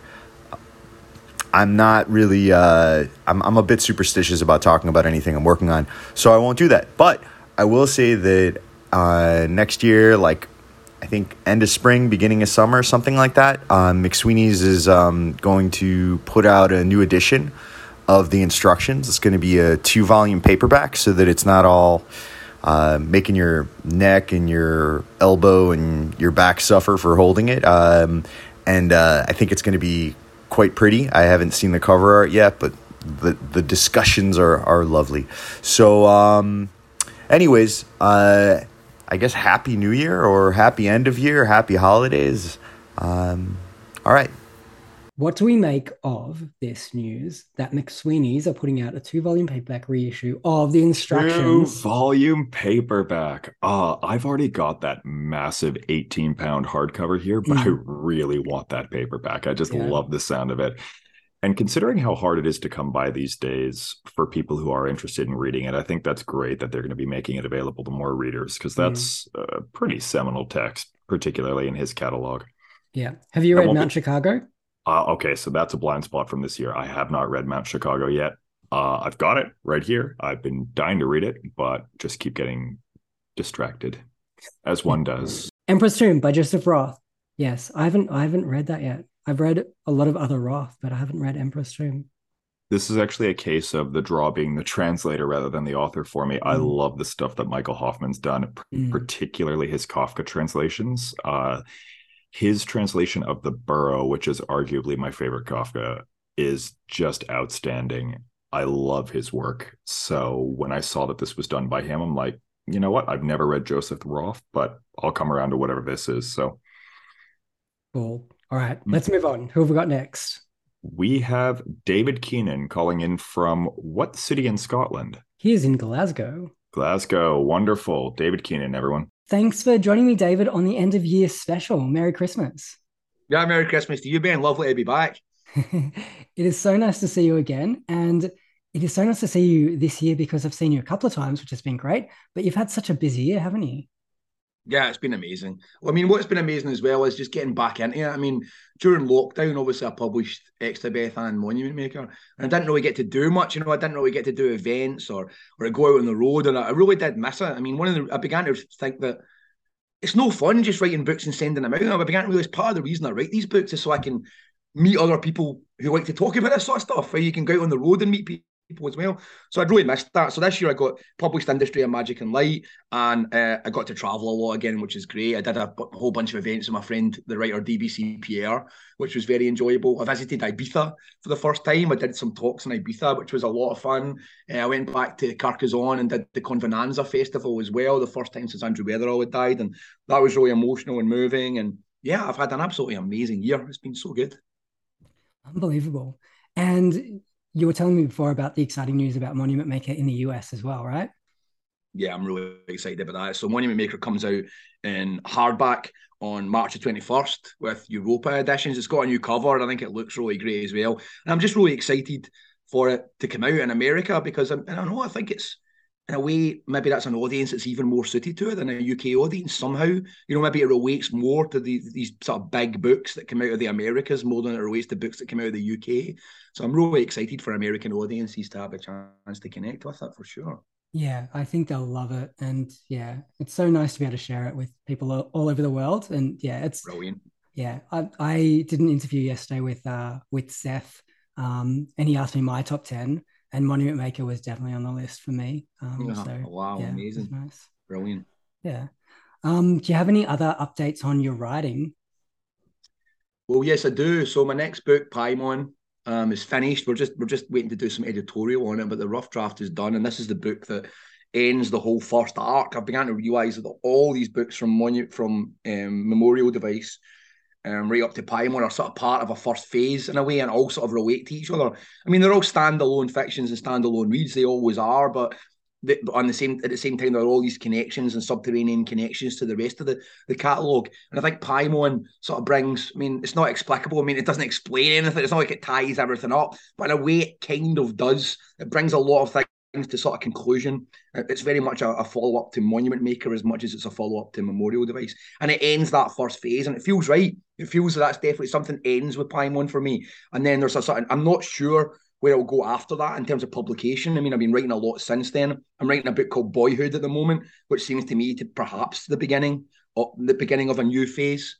But um, I'm definitely yeah, I'm definitely at a sort of crossroads here at a moment where I feel things changing again in my writing and certain things coming to an end, and I'm putting certain things to a rest. It's quite exciting in a way, and in a way, I was amazed when I reread Paimon recently, and I was just finishing it off that somehow it does bring all these things to some kind of strange conclusion. So it's got a very natural rhythm to it. It seems it all feels everything feels, you know, I mean, it wasn't planned. I mean, things like Xstabeth and, and, and Monument Maker, I had no idea I was going to write. I certainly had no idea I was even going to publish Xstabeth. But looking back now, things have gone so organically and so perfectly. I, I love the, the arc of the books and how they all interact. So I'm really excited to end this phase and then see what happens next, kind of thing. You know, I want to go somewhere else. I mean, I think all the books are pretty radically different in themselves, but I'm feeling an urge to break even further and go somewhere else. You know, so as I say, I'm in this book Boyhood at the moment which is um, quite different from anything else I've written because it's about much younger characters and it's written in a kind of diary form as well. So um, I have to say, when I first started it, and I guess this happens with a lot of books, I was really unsure. I was like, what on earth is this book and why am I writing it? And I think maybe once I got to about 20,000 words, I was like, okay, it feels like there's, there's a stability here. There's a framework here that I know I can work with and have fun with. And I'm starting to get excited about it, you know. But it's great when you start these books and you really have no idea where they're going or why you're even writing it. It's so such an odd feeling. I love it. Brilliant. All right, let's hear about some of your highlights from reading in 2022. Okay, I mean, but hands down, my favorite book that I read in 2022, and there's no competition for me, is uh, Clarice Lispector's Too Much of Life, The Complete Chronicles. Absolutely amazing. And these are the the, the the the the journals that she wrote for in Rio for the Journal de Brazil between 1967 and in 1977. And they're so amazing. One of the things she wrote, she reminded me of in this, and I hadn't thought of it before, was was Robert Walser, hmm. because I think what what Clarice has, has got, like Walser, is such a such an incredible curiosity and such a fascination for just everyday objects.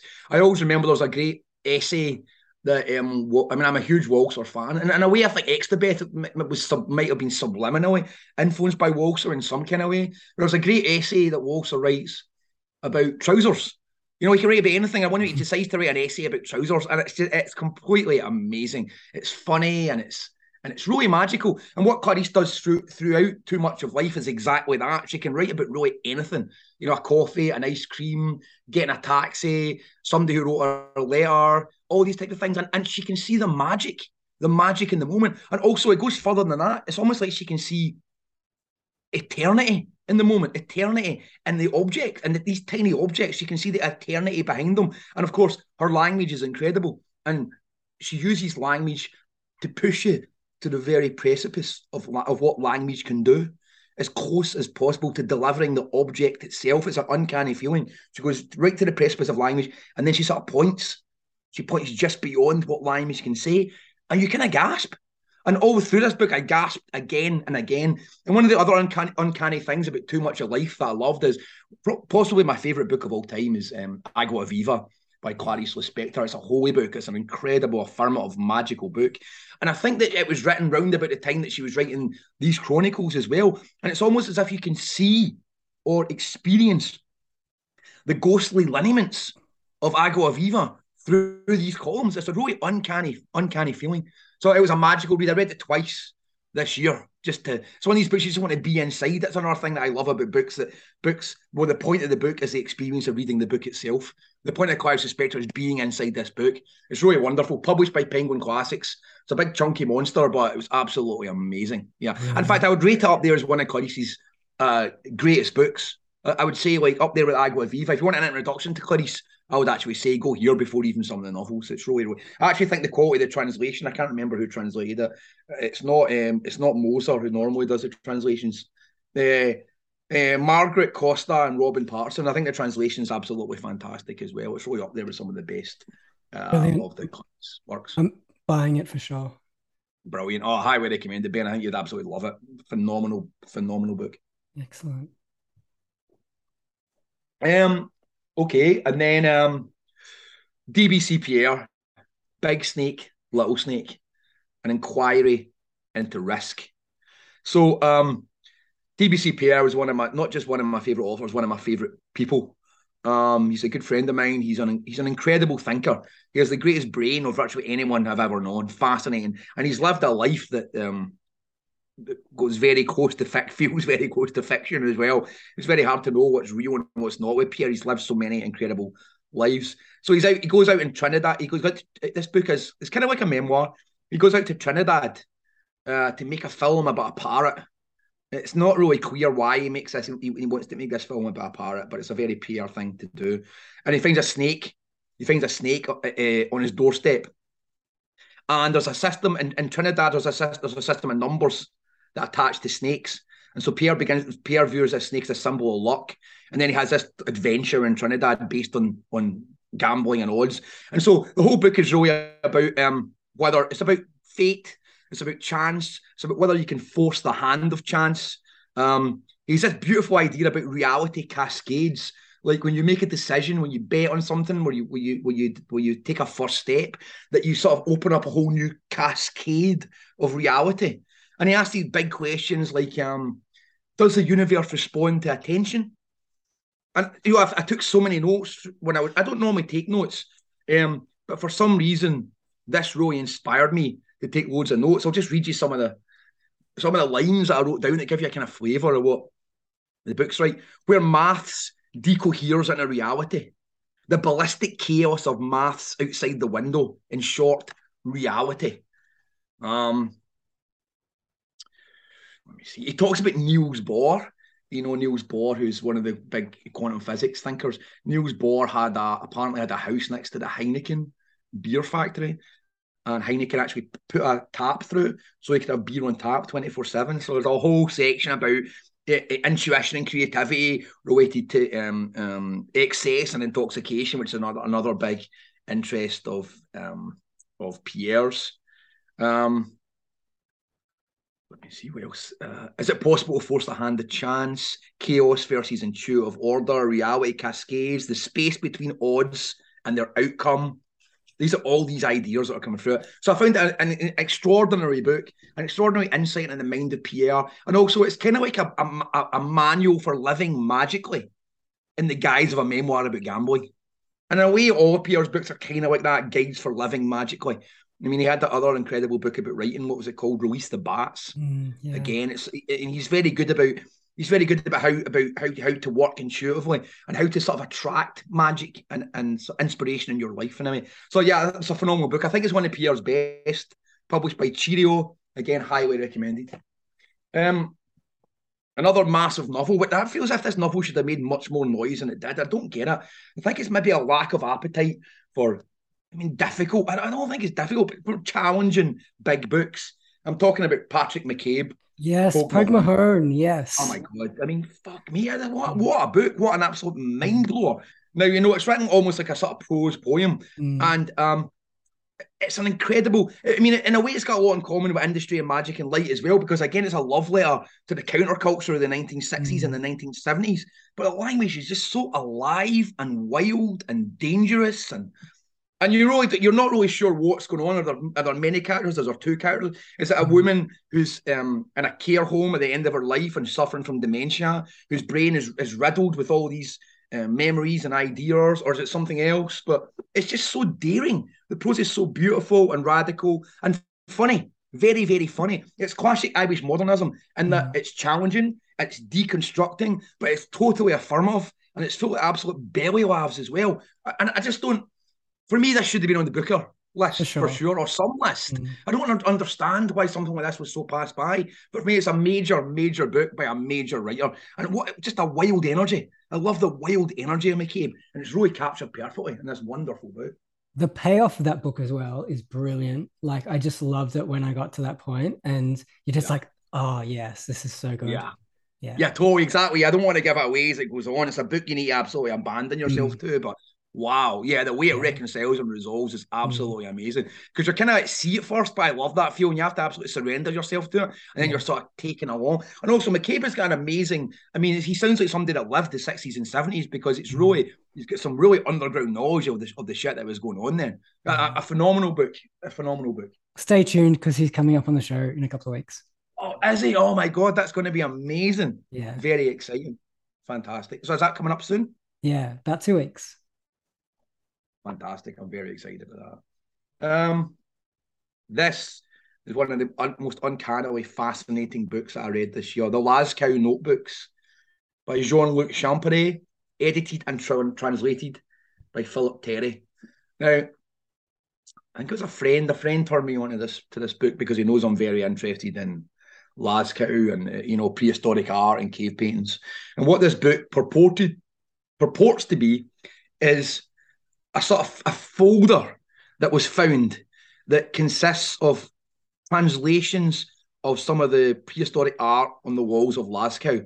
Now, what what he's done is he's taken some of the little signs, the little signs that are found, and he's made a sort of educated guess at what some of them could be. And then a- on the on the walls of the cave, occasionally there was a sort of matrix, a matrix sign that looks like uh, knots and crosses, like uh, a three by three sort of square. So what he does is he takes the little signs, he puts them in this three by three squares, and then he sort of translates them into poetry. So it's it starts. So I can read one. Like for instance, the first one is here is uh, Watchman, hut, spear. Next line, I tree, tree. Next line, I mist, mountains. And then he sort of poeticizes it. So he takes it to the next level, he retranslates that. So the watchman by the hut holds his spear. One eye on the trees, one eye on the mist, the mountains. And then he further poeticizes it. The watchman sits by the hut holding his spear erect. He keeps one eye on the trees, one eye on the mist covered mountains. Finally, the watchman sits motionless by the hut, clutching his spear tight. He keeps one eye trained on the swaying trees at the forest edge. The other eye watches the mist as it rises over the mountains. It's remarkable. So it purports to be a collection of all these folders where this guy, Jean Luc Champerret, had gone to Lascaux and made the radical claim that the, the, the art on the walls of the Lascaux cave paintings is some of our earliest poetry. Fucking brilliant idea. But it gets deeper. So me and my friend uh, Ben were so kind of obsessed with this that we wrote. We wrote to Philip Terry. And we said, This is a really remarkable undertaking and a remarkable discovery. Can you tell us more about it? And he was like, um, I made that up. he actually wrote that book. He wrote this ah. book. He invented, he invented this guy. He invented all the notebooks that he'd found. And so it's almost like I know it's a poetry collection, but it's mm-hmm. almost like a novel. It's, it reads like a novel. And when you get to that level of cracking it, that Philip Terry's actually behind it, it's totally fascinating, and it doesn't make it any less valid. I mean, I'm I'm I'm, I'm, I'm not convinced, and I don't think he's found the, the definitive reading of Lascaux, but he's found an absolutely fascinating reading of it that seems completely valid by coming at it via a sort of proxy, via an invented author. I mean, that appeals to me so completely. Mm. Everything about this book really, really, really got to me. And I also think the quality of the of the the, the poetry is fantastic. It reminds me of the, some of the poetry that I love best, like um, uh, Gary Snyder, certainly, uh, maybe even Kenneth Rexroth, and also also Jerome Rothenberg. It really ties in with his Rothenberg's amazing anthologies like Technicians of the Sacred and uh, Revolution of the Word. Because it ties in with Rothenberg's idea that, that you know, the um, archaic forms and avant-garde modern forms have so much in common. And that's that's where my heart is at. I totally, you know, that that ethno-poetic idea of the archaic and the modern totally appeals to me, and it's beautifully articulated in the Lascaux notebook. So again, what I mean, again, I, have read this book again and again and again, and I go in and out of it. And I'm, I'm blown away by the very idea of it. It's a book I wish I'd read myself. The idea is so fantastic. So that was published by Carcanet this year, and yeah, a massive favourite, highly recommended. Um, and finally, from my this, I've, I've done my five favourite books. Um, th- this book came out of nowhere for me and completely blew me away. It's by James Birch and it's called Bacon in Moscow. And it's about the time when they attempted to put on a Francis Bacon exhibition at the Central House of Artists in Moscow in 1988. Um, and it's completely fascinating. It's it's like a thriller. Um, it's an incredible insight into the Soviet Union at the time. It's a hymn, a beautiful love poem to the power of art and painting. And it was the first. The mad thing is the first ever exhibition by a Western painter in the Soviet in the USSR was Francis Bacon, which is a wild, wild thing. And when they eventually managed to put this painting on, like I can't remember if it's even hundreds of thousands, certainly tens of thousands of people queued up to see a Francis Bacon exhibition. Mm. I mean, you can't even imagine tens of thousands of people queuing up to see a Francis Bacon exhibition in London now. Never mind at the time. And James is a great writer. There's loads of photographs. There's loads of from the time, and and it's really quite of course, he meets up with a Soviet fixer. He gets involved with the KGB and agents, and then he has this mad love affair with this beautiful model called Elena, who um, models for I think it's the face or ID, and he eventually brings her back to the West with him. And it turns out it's a honey trap. It turns out she's a KGB agent, and she has been the whole time. And there's a whole huge file on him written by her. It's completely fascinating. I was totally gripped by it. Just a great book about 20th century art and culture. Really, absolutely gripping. I'm a huge Francis Bacon fan anyway, so I was fascinated by that. Great book. And again, it's a new publisher, Cheerio, who also published DBC Pierre. They're doing a really good job. They also published a great book by Tade Thompson called Jackdaw. Again, it was a novel about someone who becomes possessed by the spirit of Francis Bacon, where researching yeah. him. That's another book that I really enjoyed this year. So I think that Cheerio are doing really good stuff, really good stuff publishing at the moment. Okay, I'll have to chase them up. Brilliant. Yeah, so that's five books that I really enjoyed. I thought I would also just mention things, two books that aren't contemporary that had a huge effect on me this year, just out of the blue. One of them was uh, Patrick Modiano, The Black Notebook. Mm, now, good. this book had been recommended to me years ago by Andrew Weatherall, who, who's a huge Modiano fan, and I only got around to reading it this year. Absolutely blown away. One of the most eerily, eerily evocative. It's, it's a haunted book. It is a ghost of a book. And it's really about a guy who discovers a black notebook that he kept for a while when he was in Paris having an affair with a mysterious woman. I think she's called Danny, um, who seems to be involved with a bunch of expat Moroccans in Paris and may have been responsible for a homicide. Um, but he goes back, so he, he's writing from the present day, but he's remembering back to the time, and he's walking through Paris. It's very much a book about cities and walking as well. And as he walks through Paris, the present literally dissolves. And he's once again walking the streets with his with his lover, and he's once again trying to figure out exactly what happened. What happened back then? But it's so haunting, so beautiful. I was absolutely mesmerized by it. That's a, a unique book, a really, really special book. That really blew me away this year.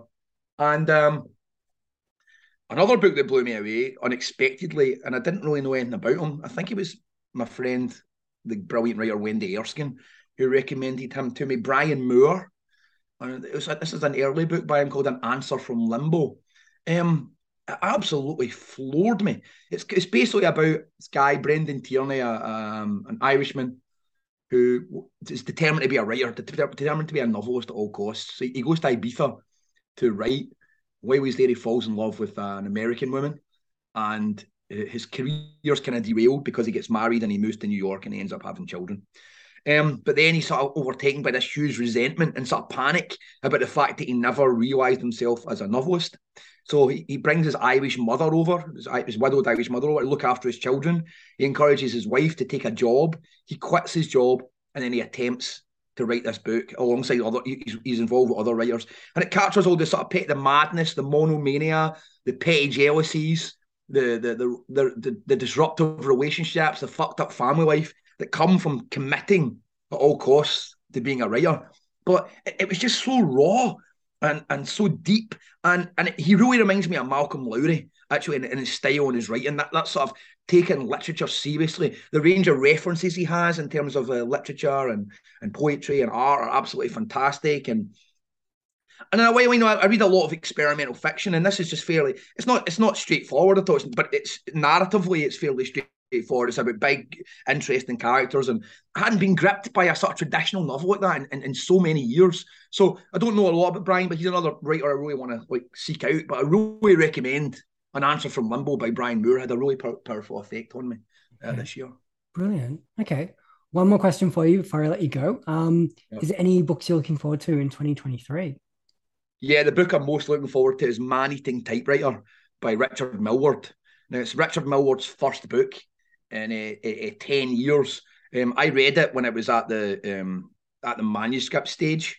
Um, it's because my editor is also working on it, and absolutely blown away. It's written entirely in in Polari, which is a sort of um, which was a a subterranean uh, gay uh, dialect that was used in the 1960s and 70s. Well, it still exists, but it was used in the 1960s and 70s in in uh, in London.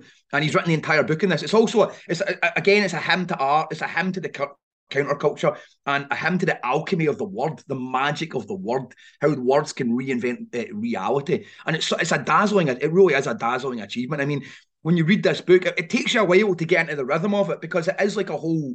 It's like a whole other language. I mean, you can kind of guess meanings here and there intuitively you've got to sort of let yourself go at first with this book. But the deeper you get into it, the more amazing it is, and you end up feeling like utterly hypnotized, hypnotized by this this whole new language. And I'm like, I don't know how Richard did it. I mean, spending ten years with this Polari inside your brain. I mean, I asked him, did he dream in Polari? And he said he was starting to at one point. So that it's a huge book, a really challenging book. Again, I'm excited for it. Um, I don't know what the reception will be like. Like Pogue, Pogue Mahone, is there is there an appetite for these huge, challenging books at the moment? I don't know, but I'm really really excited about it. And this is going to that's going to be one of the major publishing events of 2023. I'm I'm absolutely sure. Tell me a bit more about Polari. I've never heard of it. Well, I mean, it's I think um, what do you call that guy? Kenneth Williams, who was in the Carry On films, like he could do a bit of Polari as well. So it's like um, some of it's a little bit almost like Cockney rhyming slang yeah. a little bit. But there's all these different words. It's very musical. There's these sort of rolling sentences. Everything's kind of in code. Everything's sort of coded in a way. So it's a way of being able to speak or, or actually also make connections somehow in this underworld. If you were aware of this language, it sort, of, it sort of gave you the keys to being able to move in this um, in this sort of gay underworld, which um, I just love the idea of kind of whole language, which allows you access into a different world. Mm. Um, but as I say, it's not a completely a different language, so you can you can intuitively feel out what some of the sentences kind of mean, but other ones are kind of impenetrable, and you need you just need to stick with it. And it's kind of like a you learn Polari as you go through the book, which is quite amazing. By the end of the book, yeah, you, you're kind of okay with it. You can get with the rhythms, you can get with the feel a little bit. It's something that has to be has to be read to be experienced, but it's, it's yeah, it's really quite impressive. Do you know who that who's that coming out through? White Rabbit. Oh, brilliant. Okay. Yeah, White Rabbit are doing so. Lee, there, Lee Brackstone's the editor on it as well, so I think that's White Rabbit's big fiction book next year. So really quite exciting. I don't think Richard has ever. I haven't read any other Richard's other books, but he, I think his one book was called Apples. It was published by Faber and Faber. I think he published it when he was eighteen. Wow. I mean, again, talking about Pierre and Richard Milward. Milward did a reading of of um a reading from Man Eating Typewriter at, at the launch night for Monument Maker, actually. And that was my first experience of it. And it was absolutely amazing. Just to hear him read it as well and to actually capture the rhythm and things. Mm-hmm. So, yeah, I highly recommend that. I think you would love it, Ben. And I think you should yeah, look out for that.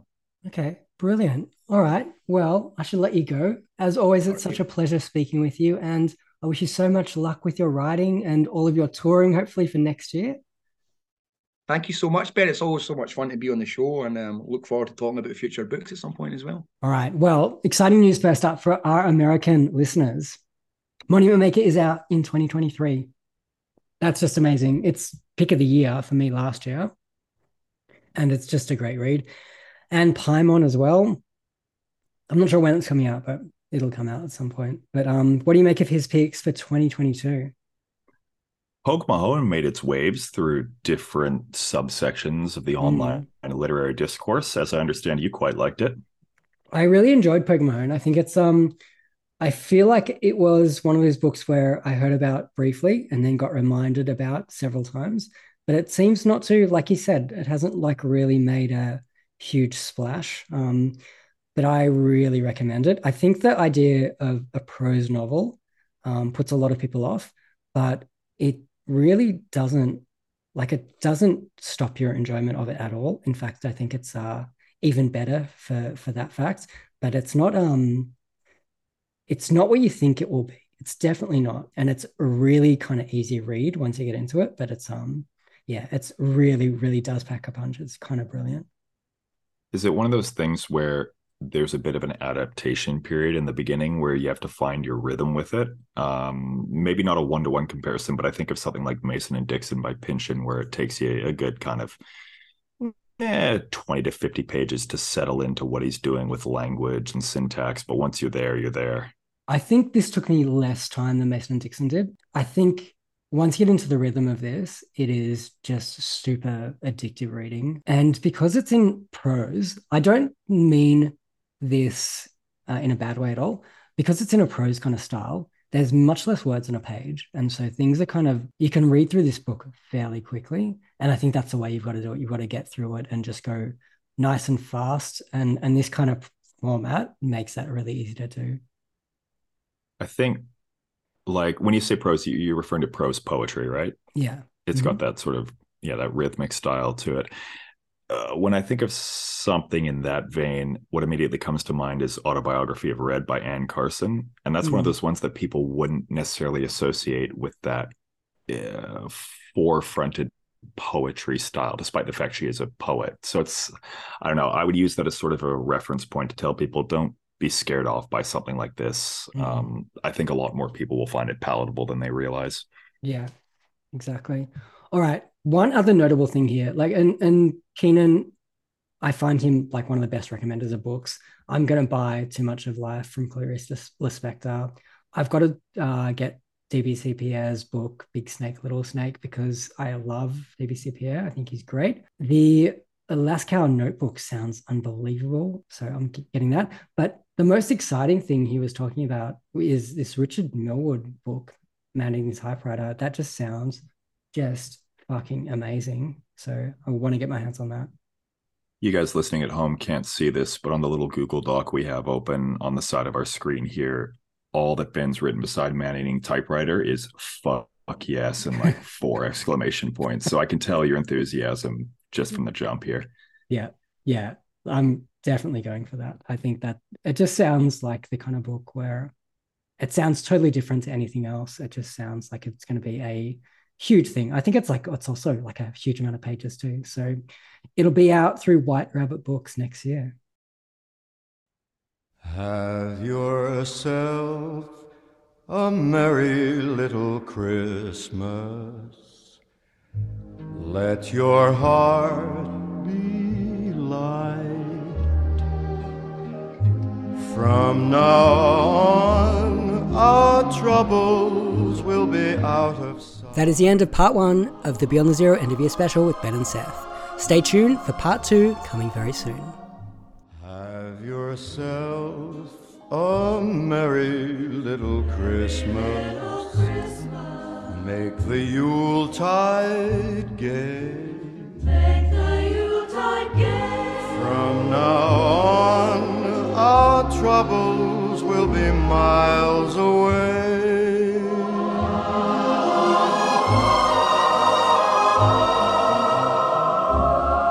Here we are as in olden days, happy golden days of yore. faithful friends who are dear to us gather near to us